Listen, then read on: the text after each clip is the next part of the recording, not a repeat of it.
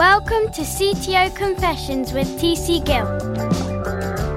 Brought to you by IT Labs. Well, hello, ladies and gentlemen. This episode of CTO Confessions is brought to you by the one and only IT Labs, providing technology leaders with purpose driven development teams for high performance, innovation, and productivity. What more could you want? Please think of us like tech leaders' favourite off the shelf service, providing quality, high performing teams off that shelf. And your host today is me, TC Gill, IT Labs Chief Talking Officer. And I'm speaking from an island with a big attitude called Great Britain, in a city called London. And I've got the London look. So, in this episode, we're going to talk about a business that is helping businesses be more human one video at a time. And the co founder and CTO of that company is Brendan. Welcome, Brendan. Welcome to CTO Confessions. Ah, thanks for having me. Happy to be here. Brilliant. So, for the audience, would you like to kind of uh, introduce who you are and what you do, sir? Uh, sure. My name is Brendan Schwartz. I am the co founder and CTO of Wistia. Uh, we are a software platform. We've been around 14 years. We help companies use videos uh, to build their brands and, and do marketing online. Brilliant. Yeah, I, I saw um, one of the uh, little sound bites um, making businesses more human, one video at a time. That's yes. That has been our longstanding mission is to make business more human. I mean, th- this is a you know an obvious thing nowadays. Like video is a is a way to connect with people. Yes. It's a very emotional medium. We used to say this is like funny to say now, but you know prior to uh, the pandemic, would say short of being in a room with somebody, video is the best way to connect and and communicate. Now, it you know for many of us, it is the only. Yes. Um, yeah, I love that, and uh, I, love the uh, the idea of kind of making it more human. Because when you do look at marketing and, and and trying to get businesses messages out there, sometimes you just feel like you're kind of having that th- stuff thrown at you, you know, and uh, and and bringing that kind of human element into it. Um, looking at your website, actually, uh, just to kind of um, uh, kind of give you uh, your team and, and, and yourselves kind of uh, credit is is that I love the pictures, the videos, um, and uh, yeah, it just feels kind of fun and warm. Fun that was the thing. It felt fun and light, you know.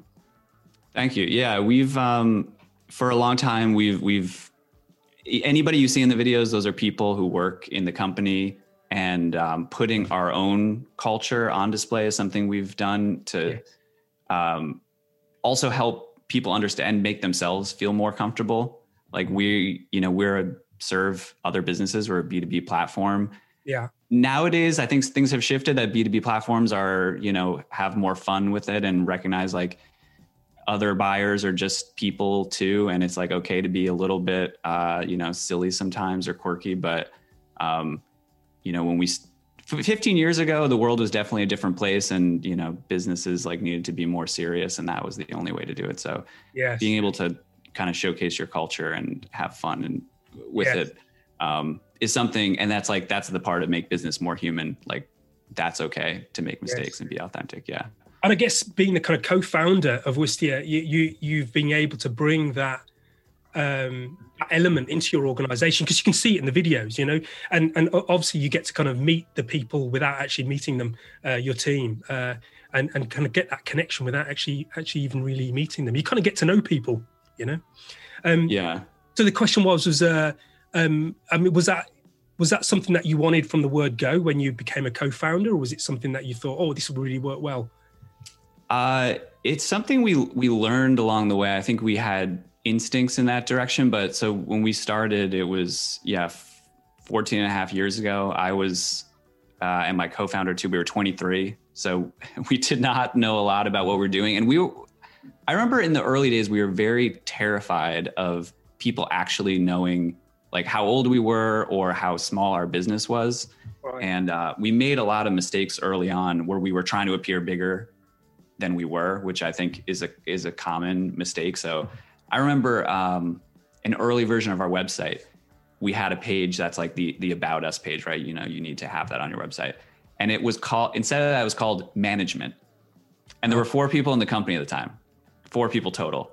And yeah. so, what is management? It lists all four people with fancy sounding titles and you know third person written bios and like we we thought that's what we needed to do to be serious and and attract buyers which was completely backwards because anybody who looked at it who knew what they were doing could see right through it, right? Like you can tell this is a tiny company.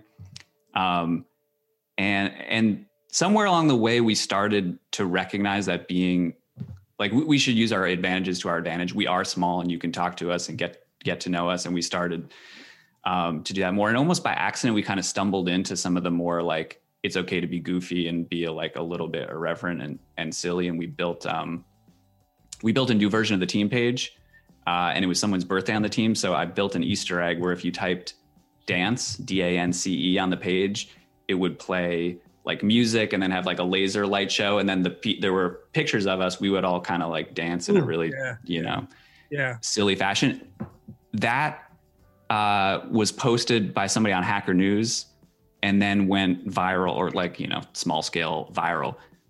But that was the first th- that was one of the first things that we had that actually had that organic lift and kind of took off. And we are like wait a second like oh people actually like are interested or like want to see something that's like a little bit uh, you know not like so buttoned up from a company like this. And it's really positive feedback and we started doing doing more like that and it really fed on itself so it's almost like we found our way to that by accident Yes. uh, because we started with this like very you Yeah. know trying to pretend like we were something that we weren't Yeah, so I suppose the kind of lesson towards uh, to other tech leaders out there is is uh, if you are a startup, is not to kind of take it too seriously and not to kind of uh, maybe spend your kind of brain energy or capacity on on trying to be bigger. You know, just be here. yeah i would yes for sure and and another anecdote maybe there that, that's helpful is um we went to a lot of um you know did a lot of networking when we were smaller and went to um you know there's something in boston called uh the web innovators group. And i remember we my co-founder and i would go to that every time it was like a great place to meet people and other you know like-minded folks. And uh we were talking to this this one guy there and we were talking about what we do and he was getting really excited about it and he had some uh, you know project and company of his own but then partway through the conversation we realized that's what he's moonlighting do, you know doing and during the day he was in charge of running education at a really big local company right? um, and he was one of our first customers who we found through this. And the reason that he decided to pick us and you know use us for this is because he met us, he knew who we were, he was really interested in startups and, and small things. So he was getting something out of that relationship besides just the software, just the um, the thing. And we would not have gotten that deal or gotten that deal done if we had you know just he had just seen our management page and he said, "What is this like you know company? I don't know anything uh, about them." So yeah, being small is an advantage, um, and it's something that you should take it take advantage of. I think.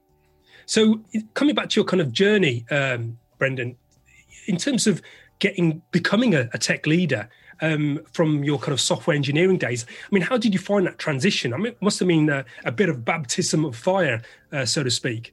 I it, that's a tough one to answer because again, starting this company when we were young, that transition I feel like was kind of a messy one over a number of years. I don't even know if it's fully concluded yet. it's hard to say. Okay, that's interesting. Um, I, will say that I feel very fortunate that you know the pace at which the company has grown has afforded me a lot of chances to to learn um, along the way versus like you know I think it's it's a lot harder when you're completely thrust into that and you have it's like eh, you know sink or swim. But there there were now most of my day is filled I am pretty far removed from technical details um, of what we're doing and building, and and sadly do not write much of any code these days. Right. Um, but there were a number, like a big block of years in the middle where it was that was more evenly more evenly split.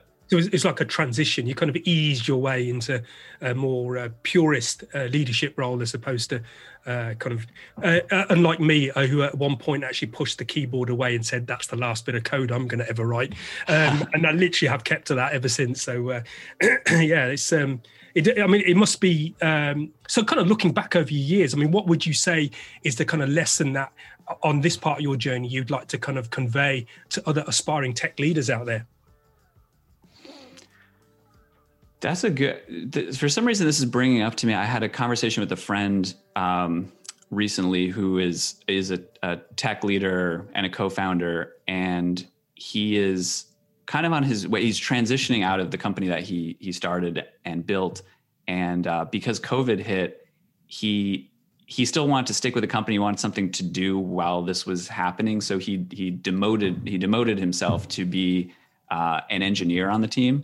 Cool. And he said something to me that I felt rang very true, which is uh, he's like in, in a leadership role. I feel like the your your um, like dopamine hits come months later. You make a decision and you don't know if they're right or wrong. Yes. For for many years, if you're an engineer, you can fix something that day, ship something that day, and and just that loop is so much shorter. And I I really feel that, and I guess if there's some advice in just talking about how to make that transition, I feel like because that was so gradual for me, that was something that made that a lot easier. But um, you know, I, I still feel like I am a, a maker at heart, and a lot of my self worth is connected to building things and making things and, and shipping things. And that part of the transition, I think, is really tough. And I know that's hard for a lot of other people. And like hearing hearing this friend of mine talk about it, he's having like the time of his life right now because yeah. he's writing he's he's writing code and shipping it and feeling like he can end a day and he's you know he can look at the thing he made which is a lot different than when you're in a leadership position and those things are way harder to draw those lines um, yeah. and connect what you've done to the effect it's had. Absolutely. That's quite an insight that's a really interesting area actually because uh, this kind of psychology this kind of positive psychology of feeling of progress and you're achieving something you know up the top you can be quite kind of lonely um, and and also as you say the lag between something being decided and something happening and also it being probably out of your remit of actually implementing it as well is quite hard so to for tech leaders to kind of create that feedback loop in some way in fact we had a podcast uh, guest uh, previous to this who who would um, he called it scratching the itch so he'd find a problem that he wanted to solve and would directly go and solve it with a technology solution, do some coding. And that's how he kept his uh, his kind of skills in the loop, which I thought was quite uh, kind of nice. Um, so, in terms of uh, uh obviously, you know, as a leader um, and the kind of current era that we're living in, the elephant in the room is COVID. Okay, so how have you found kind of uh, business and leadership in that kind of period during the COVID nineteen? Um, I feel like the thing that is, and, so we're in the United States um, also, and so this year, this, I say this year, I feel like I'm still in 2020.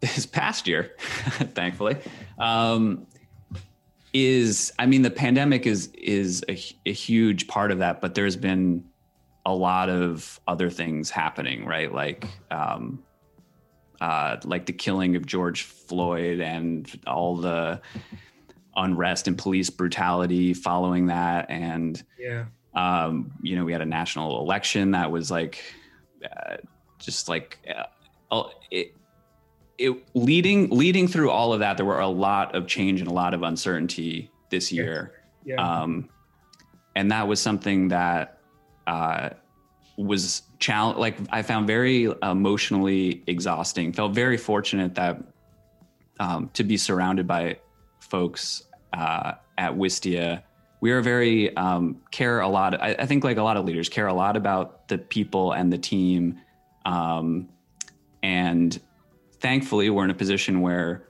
our business um, has been is been positively affected by COVID, in that more businesses are need to move things online um, with their marketing. Maybe they're doing events and then they're turning to video um, in-person events or to video to, to solve that or any number of things. And a lot of our customers uh, usage is up because people are watching more videos because they're at home.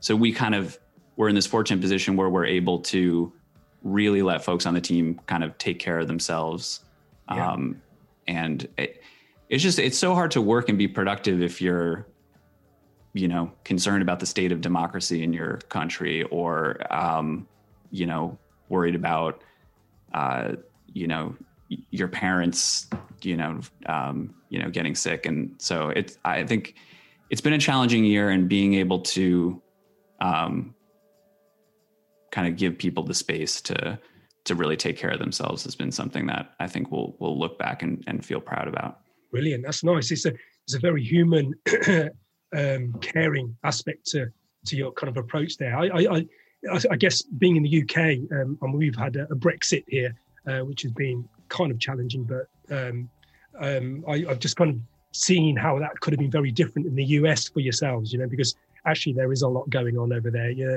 um, almost like kind of uh, sit and get the popcorn out, you know, and uh, you know, it's like watching a, a story unfold, um, and a, quite a heartbreaking one as well. So um, yeah, I mean, uh, you know, kudos to you. You know, obviously kind of navigated that really well. So in terms of uh, what, I, I guess this is more of a kind of a reflection. I mean, what would you say from a tech leadership or leadership perspective? What's your kind of learning around that? Um, I think one thing that we we did well here that we was a tool we kind of built up um, when we had some previous hard hard challenges to tackle is you know we've spent the last i don't know four or five years really building um, like a strong leadership team yeah. and so when you're small right there's nobody and you know you're you're a founder of a company you're making all of those decisions yourself um, and find yourself kind of like eventually overloaded because you have this like hub and spoke model where like everything has to like come back to you and you make a decision and you're like this is not the right way right way to do this. And then you finally you build a leadership team. Um, and so a lot of these things like i remember in it was the end of february and some folks on our team had been tracking covid pretty closely before it had even um, you know arrived in the us and so we were uh, we were seeing this coming and it's not an easy decision for a company. I, I, mean, all of those, you know, you can see all those companies like, res, you know, wrestling with this decision as it kind of was unfolding, which is, do we go remote? You know, how bad will this be? You, you know, you don't have a crystal ball, you can't see the future, and so we were in that mode, and we we decided to, we just kind of uh, uh, created internally a COVID task force, and then that group would be in charge of deciding, are we going remote?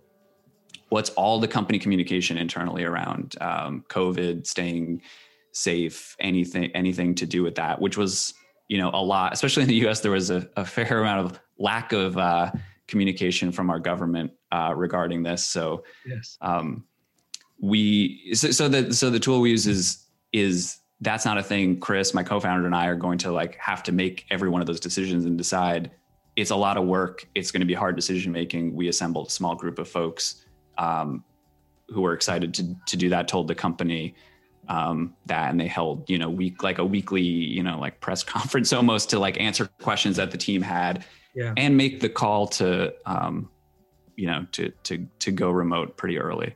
Yes, yeah. Uh, so so it's something that you kind of actively faced. I, I, I, was there. I'm kind of curious. Was there kind of any hesitation as to whether to bother? Because uh, I know when this kind of kicked off, there was this kind of, oh, it's not that big. It's it's um, it's an overreaction of some sort. Um, how did that kind of land for you? I think that's why that decision was challenging because I think there were certain. I don't know where I I can't even remember. I feel like I was probably somewhere in the middle. Um, but like we had people like you know inside the company were on both sides of that. Like some who were super you know nervous and be like, this is gonna you know end the world. I'll say maybe not so you know, but but like on that side, and other people who are like, you know, more like, oh, we don't know. This could just be, are we like overreacting? Yeah. Um, and so that was again helpful to clarify the, the decision making, and that's a big decision to make, right? For those uh, few folks to decide to close the office, really disruptive. You know, yeah. we're we're mostly prior to this been, a, you know, ninety percent of folks are in person in our office in Cambridge, Massachusetts. So. Uh, it wasn't an easy easy decision. I think in, in retrospect, it was definitely the right one. I think we ended up closing first week in March, um, which is maybe like a week before other uh, like a lot of other bigger places in in the U.S. Yes, yeah, um, closed their offices. But yeah, it was again like that's all to me. To me, that is having a great leadership team, folks that are there who can step up to make those yeah. decisions. Um, and uh, that's yeah that's been that's been really helpful. That that's been when we have decisions like that that require also like a lot of thinking through. It's not just like you know yeah we'll we'll close you know right? Like there, there's a lot to weigh there yes. to um just be really clear about who's going to make that decision and, and give them the space to like get the right context and information they need to make that decision. Brilliant, Nick. As you were kind of describing that, it sounds like um, the uh, the five five dysfunctions of a team. I guess this is kind of like five dysfunctions of organisations in general. But that ability for uh, the trust for people to actually say what they feel, you know, and what they think. So it's kind of it, the the full spectrum of information is there to make a decision from, as opposed to a very narrow one. Yeah, that sounds sounds good. Well, you know, uh, well done on making the right choice as a team. That's great. So, Brendan, in terms of the uh, the kind of field that you're in and the kind of the approach you have towards your kind of client base. Are there any kind of innovations or technologies that you see on the horizon that you think are going to expand uh, what you're offering and um, and help your kind of customers more? Um, yeah that's a good question. I i think it's it's funny that so you know our focus is mostly b2b and uh, one thing i think that's fairly easy in b2b i shouldn't say easy but you can see the future a little bit in terms of um, behavior of folks in business lags consumer trends by a number of, of years. This has been my my experience, um, and so you know my world is mostly video, and uh, you can see things happening like you know, when we started 15 years ago, businesses, especially B2B companies, were like, we're not making videos. Like, no way, no how. Like, this doesn't, you know, make sense. And we were like, I, you know, we think every business is going to, video is going to be an important part of this. And then there were, you know, you had to be a bigger company to have an in in-house production studio um, to be able to to do this. And we're like, I, we we think this is going to proliferate because the gear is getting so much cheaper there yeah. are more people who are studying this in school or just able to learn it themselves um, so that the talent is there. And then you're going to have a new group of leaders who come up in a company who don't ask like should we be doing video? They're like why are we not doing video? Because yeah. it is just how they communicate. So i think you can see trends like that coming and you can see um, you know in the consumer world. So we started right after youtube had started and that was the thing that really inspired us because we looked at that and said this is going to change like everything about video online because prior to that you couldn't just go to a website and and watch video and have it work. Yeah. Um, and uh it, so so sorry to answer your question more directly of w- what things do i see coming um i mean some of them the things i'm going to say are boring and obvious because so like podcasting uh, is is you know not video related, but we launched um, a podcast, integrated podcasting into our product. And the reason that we did that is some people are like, "Are we at peak podcast already?" Or they're like, yeah. and we look at it and think we see a lot of our customers are just thinking about it, um, just thinking about podcasting, or or haven't considered it yet. And these are B two B companies, and we've seen those companies over over the arc that we've we've been around do better business when they can build deep relationship with their customer base. And podcasting is a very i mean we're on a podcast now right? We're talking about it. It's a very good way to build uh, longer relationships with customers. And a lot of and so like a lot of businesses that we also deal with are like we're boring businesses. We don't have like interesting uh, you know stories t- to tell. And i feel like that is is not well it may be boring to like you know somebody who's not in that segment but to someone who's in that segment who wants that information yeah. um and that's why if for us like content and and video and audio specifically have been such powerful mediums for businesses to tell their stories or to get to this like next level of depth and, and attract people. So that's like a bo- that one i think for our world which is the b2b companies who are who are marketing yeah. this is still really early innings um, for podcasting. And so some of the more like far out tech and stuff like that, I feel like is a re- still is a long way off for consumer uh, world, but is even longer for B2B. Like I'm a big, uh, I'm very into VR, uh, virtual reality. Um, and one mistake that we've made at Wistia, which if anyone from Wistia is, is listening to this who's been around a while will laugh at is my co-founder and I, we also like, you know, new shiny things like any, you know, tech company founders, yeah. right? So we got really excited about VR and 360 video.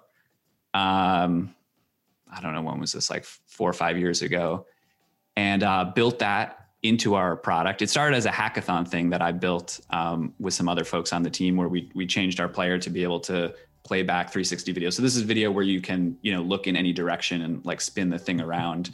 Uh, and it was like really fun from a like a technology perspective, and it was cool. And we built all this like really wild tracking, so you could see what your which parts of the video your viewers were looking at. So Wow. where were they looking? Like which you know were they focused like ahead of them or behind them, and and all of this way too early. We're like you know talking like a for, for our target segment like a like a decade Yeah. um too early Is- there there are some niche uses like for real estate um travel um it's kind of taken hold a little a little bit but uh i'm kind of now i'm now i'm rambling but like for for us a lot of the things are interesting applications of things that seem a bit more run of the mill because they're already here in our consumer lives That's for business. Well, it's interesting you mentioned that kind of AR because um, I, I think it has been that kind of technology that's taken time to mature. Um, and uh, I, was, I was involved in a, um, a webinar where they, they a few people in the industry were kind of presenting it, and it sounds sounds like it's kind of moved on quite a bit. So um, maybe maybe being the kind of forerunner on that and getting getting your uh, kind of uh, technology in and understanding, maybe, maybe this is a kind of good good launch point for that. But uh, yeah, I mean it's. Um, I, I, I have to confess I can't use AI because I get very ill. I get I'm gonna get the uh, the um, the the uh, kind of travel sickness type thing, but uh, I'm sure they'll figure that one out. That's yeah, that's been I think a tough a tough one to solve. I am not that affected by it, but it's still I was playing a game the other day where you're floating in free space and uh, I I played for like 30 minutes or an hour and I could I was nauseous for the rest of the day. I like could it was it was too much. Yeah, yeah. So so AR is um, something that you've kind of looked at. and You've kind of explored the 360 stuff. Um, is there any other kind of technology that you see as part of your kind of area that um, is uh, is on on the kind of horizon? Um, I think it, an interesting one is uh, is live video. Um, again, not something that's new, uh, but I think there's still a lot of interesting things that are going to happen when when businesses start to adopt that more. And Yeah. so, in the business world and, and marketing, right, there are still so many people who do webinars, um, which which is live video you know more or less. It's like a you know powerpoint presentation with with the voiceover i'd say. Um and i think and then you have like uh you know kind of a different let's say younger generation who like grew up on streaming and twitch and things like that where there is like an inherent like both like higher production values um more interaction with the audience Mm. um, and I think there will be a lot of inter- yeah, a lot of interesting things happen when there's like some like amalgam of, of that where Yeah. I can you know webinars and, and events kind of shift into Yeah. this and start to look more like a Twitch stream. Yeah, I like that. Yeah, that's quite interesting. And in terms of uh, the kind of customers that you have, I mean, are these? Uh, um, I mean, I don't know if there's any kind of companies you can mention, um, but I, I can imagine they're, you know, this has kind of turned out to be quite a big success for a lot of them. Yeah, it's so we're a self-service platform, so we have um, you know companies like that kind of run the gamut from big ones you've heard of like Shopify Wow. um, to, to you know tiny ones uh, that you haven't. But it it's it all tends to be um, you know these are marketing teams who Yeah. are using you know video and now audio content to to tell their stories and, yeah. and to build their brands. Brilliant, excellent. Um, uh, so, in terms of um, in your market, uh, I imagine.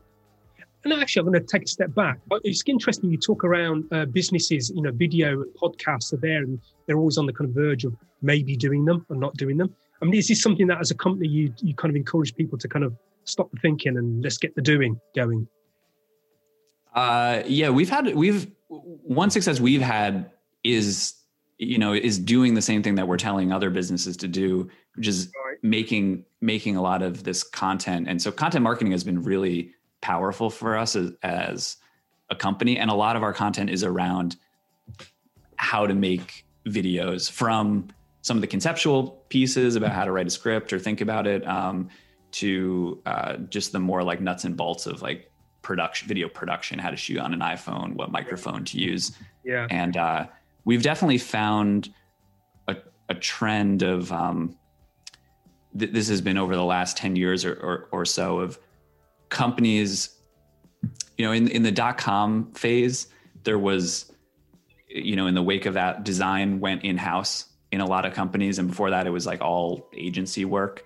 Yeah. Uh, and nowadays if you start a software company you don't have design in house i think you'd get a lot of advice of like what are you doing like that, that's just like a part of building you know yeah. software and what we're what we've seen over the last 10 years is like that that same arc is happening for video and video production right. that is coming in house. And the reason for that is um, if, if you said that about like images or text, right, you'd get like laughed at, right? Like, do you outsource all your text? Like that doesn't make sense, right? Right. Yeah. And so like video is getting easier to make, and more people more people can do it, but it's it can be used in so many different ways. So we're talking, you know, I'm talking a lot about marketing use cases, um, but you know, we as a company we produce videos for all kinds of for internal events, for recruiting, for support, for marketing, for sale, like all over the map. And uh, when you have folks internally who understand the strategy and the direction of the company, they're able to do some things and turn it around at a pace that it's a little bit harder sometimes for like external. So we've heard about your kind of tech leadership, uh, Brendan. Um, I'm really curious around your kind of leading uh, from a business perspective. And um, off off kind of uh, uh, microphone, we, we spoke around uh, some of the unconventional kind of approaches that you've had to take for your business particularly around the way in which your startup and entrepreneurial project was funded. Uh, do you want to share some information with the audience around that? Sure. Yeah, we uh, we we had raised angel money when we were kind of starting out to be able to take the business to the to the next level. We'd raised uh, two rounds of angel money, and then over the, over the years, we were thankful. Like thankfully, we're able to build a profitable uh, business um, that was growing quickly and uh, a funny a funny thing happened maybe I want to say six years into running the business. One, once we became profitable, um, in that when talking to you know friends, peers who had businesses, um, other leaders, you know, we we would describe how the business was running, and and they'd say, you know, why are you so profitable? Like, you realize you could take that money and and put it back into the business and grow faster. Yeah and um, we would say, well, but isn't like the job of business to you know to make money and profit and like we feel like we're growing like fast enough like i i don't like you know we, we don't really feel like constrained in in that way yeah. um but then you start to hear something from other people enough enough times and these are smart people uh, and then you start to doubt yourself and what and what you're doing and so eventually you know chris and i my co-founder and I looked at each other and we're like, yeah, like are we, maybe we are mismanaging the business. Like we we should be investing this money t- to grow faster. And th- this kind of started this like multi-year um, like era for us where we we took you know we were always reinvesting back to the business of course but we we started doing it more aggressively and we shifted from saying we're going to run profitably to we're going to run um, ebitda neutral Ah. And so we started we started uh, you know investing in all these different areas, hiring more people,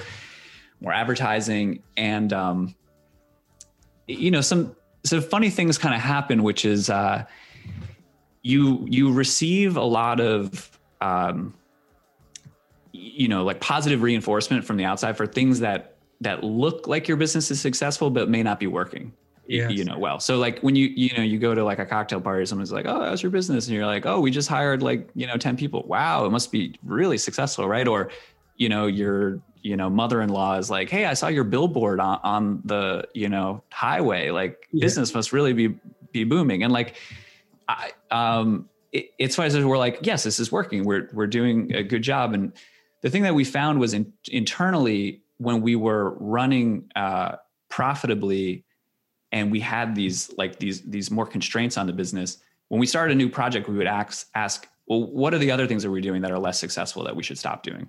Yes. And we'd stop doing that and start doing something new.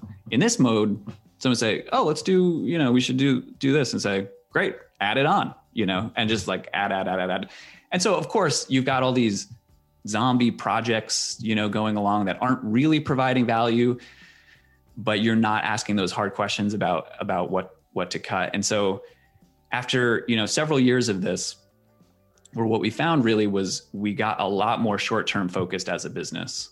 Um, uh, we started to become I feel like pretty pretty unhappy, you know, frankly, like a lot of the things we really liked were longer term, more creative projects, um, uh, things that we we knew were providing a lot of impact uh, to the business, and uh, we. Th- th- so this is now like I don't know about ten years in in into the business.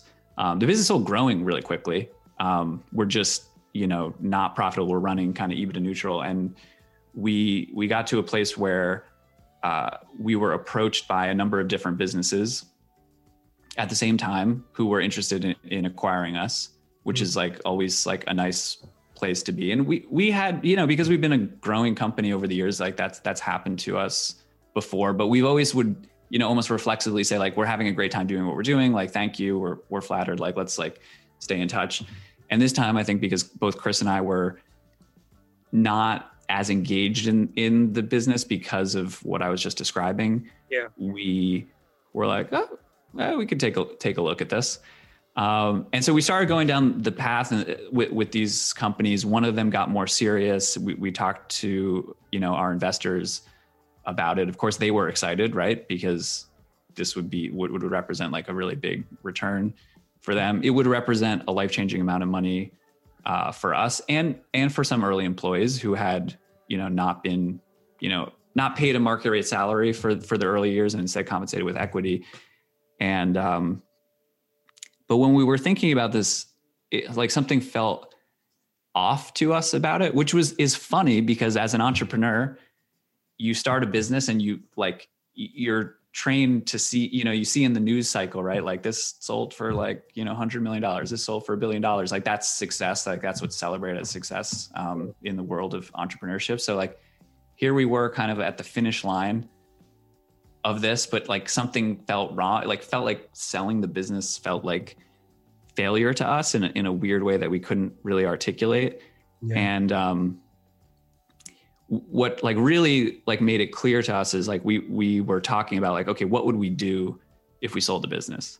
We're like well we have a really great partnership. We would start another business together. Okay cool. Like what would we do? Well we love video. There's so many opportunities in video. Like we, are going to definitely start a video company. We could see this. Who would we hire? Ah like okay we'd hire like this person from wistia that person from wistia like all these people from wistia because like we spent a decade you know finding and building this great and talented team. And then we're like, what are we doing? We're just talking about rebuilding this company with like out like a few of the problems that we have now. Like we should just fix, we should just like face those problems and and fix them. And we didn't quite know how to do that. Um, but we knew we were committed to not selling the business and and the, the this debt deal um, is we kind of hit upon which which is is not often done in the world of um, tech and software, but we we raised uh, 17 million dollars in debt to to buy out uh, employees and investors, and then we converted the company to a profit sharing model. Wow! Um, so we did that in 2017, and that's been very positive for the company because it it returned us to that mode where I was describing, where um, people have a closer connection to the way the business is actually run and, and the finances. Yeah. Partially because of the profit sharing, partially because we have to service this debt, so we have to run profitably. So when the new project starts up, we do actually stop doing the ones that aren't working. Yes. And I think you just run, you know, it, a more, more efficient yeah, business right. that way. What I'm hearing is that a lot more people have got their skin in the game because they're kind of part of that profit. And if a project looks like it's uh, uh, a bit of dead wood. Um, you know, people feel kind of more empowered to to kind of get in there and go, what the hell are we doing this for? You know, kind of thing. You know, so that's great. I, I think that's a great learning for our tech leaders out there. Um, I'm kind of also curious around uh, being a tech company, um, developing software and, and, and platforms and what have you. Um, so I imagine you've got quite a number of teams kind of working on your on your tech, kind of create getting the best out of them. The kind of uh, you know creating high performing teams, delivering value for the organization. Because obviously, being a startup, well, you're not so much a startup now, but uh, being a, a, kind of entrepreneurial company, you, you, want to get the most out of your teams, you know, get the value out of them. How are you going to go about that?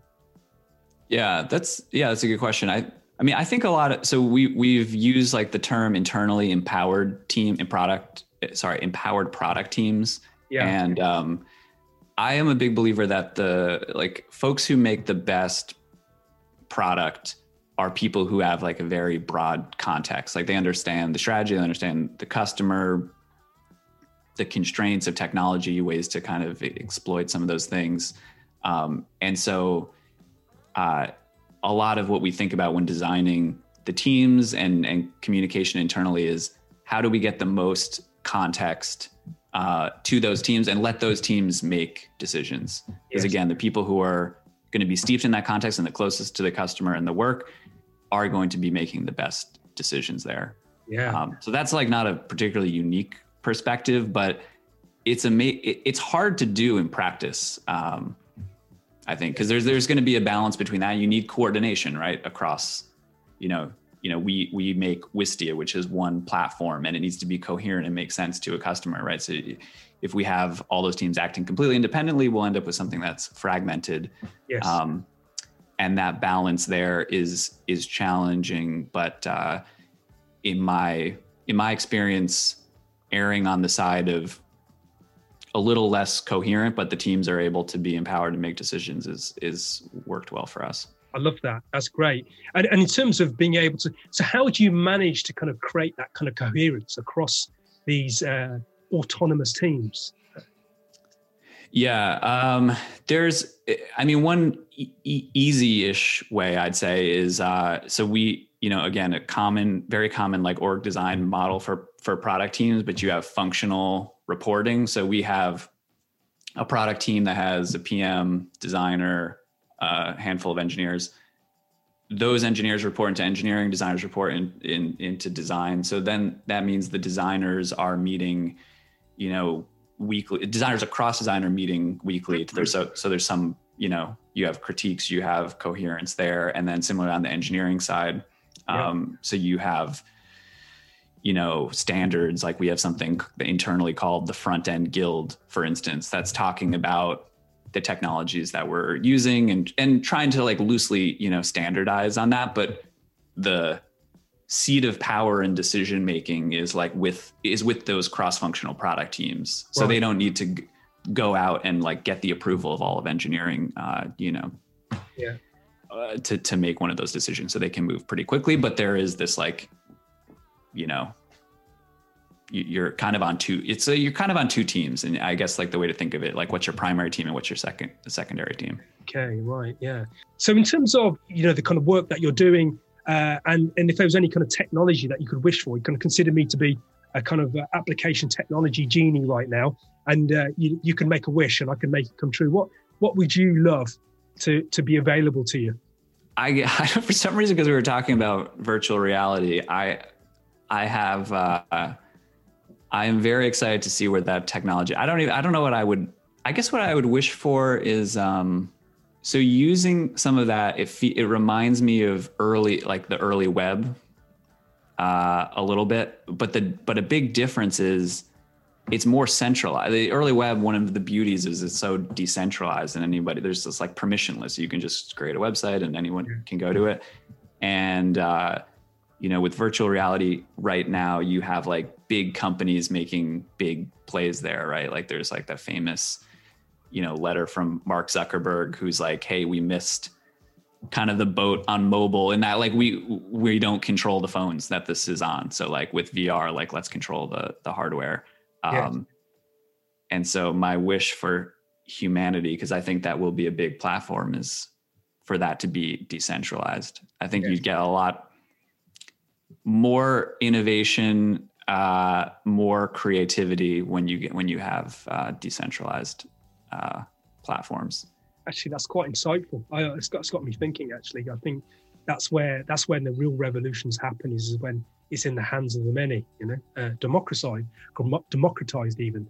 Um, yeah, fantastic. So, as a as a kind of as we come to the end of our podcast, Brendan, what what's the kind of key takeaway that you'd like to kind of give the tech uh, leaders out there, the men and women uh, in similar positions to yourself? What what wisdom would you like to impart? It's a great question. Um,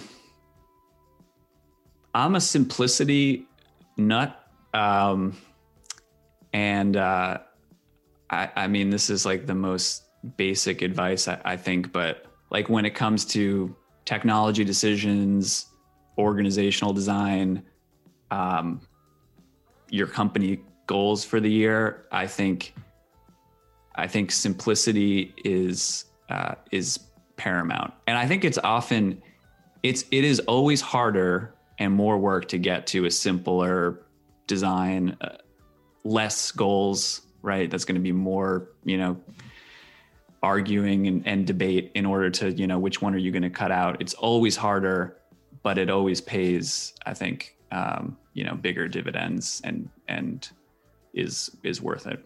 Brilliant. So yeah, simplicity. make it simple. Yeah. Excellent. Thank you for that, Brendan. It's been great. Thank you for sharing your wisdom. Yeah, this has been great. Thanks for having me. Wow. Thank you, Brendan. Thank you for sharing your thoughts. It was great to see how you're helping many enlightened businesses make their brands and relationships with their customers stronger and more human. I love how Wistia are providing a service to make it easy.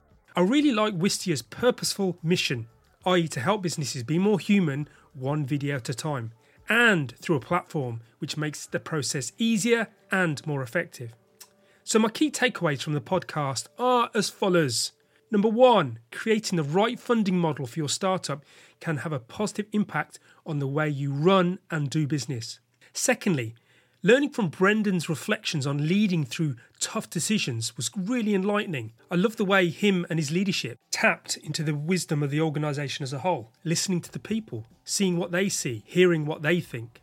Thirdly and finally, seeing how Wistia and Brendan lead remote teams and making sure that they become autonomous, effective development machines was very inspiring, especially about getting decision making and setting the power to the cross functional teams actually doing the work.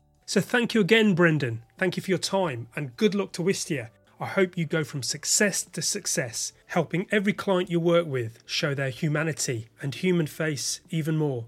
And before I go, remember to subscribe to CTO Confessions podcast and IT Labs newsletter. URLs for this can be found on this page. We're consistently creating material to create, support, and nurture a community of tech leaders. And of course, if you want to know more about our services at IT Labs, including our Teams as a Service service, please don't hesitate to get in touch. As mentioned in the intro, please think of us like tech leaders' favourite off the shelf service, providing quality, high performing teams off that shelf with a wide breadth of skill and knowledge. That's all, folks. Look after each other and keep safe. Wishing you all a great day or evening wherever you are in the world from all of us at IT Labs. Live long and prosper until we meet again on the next podcast.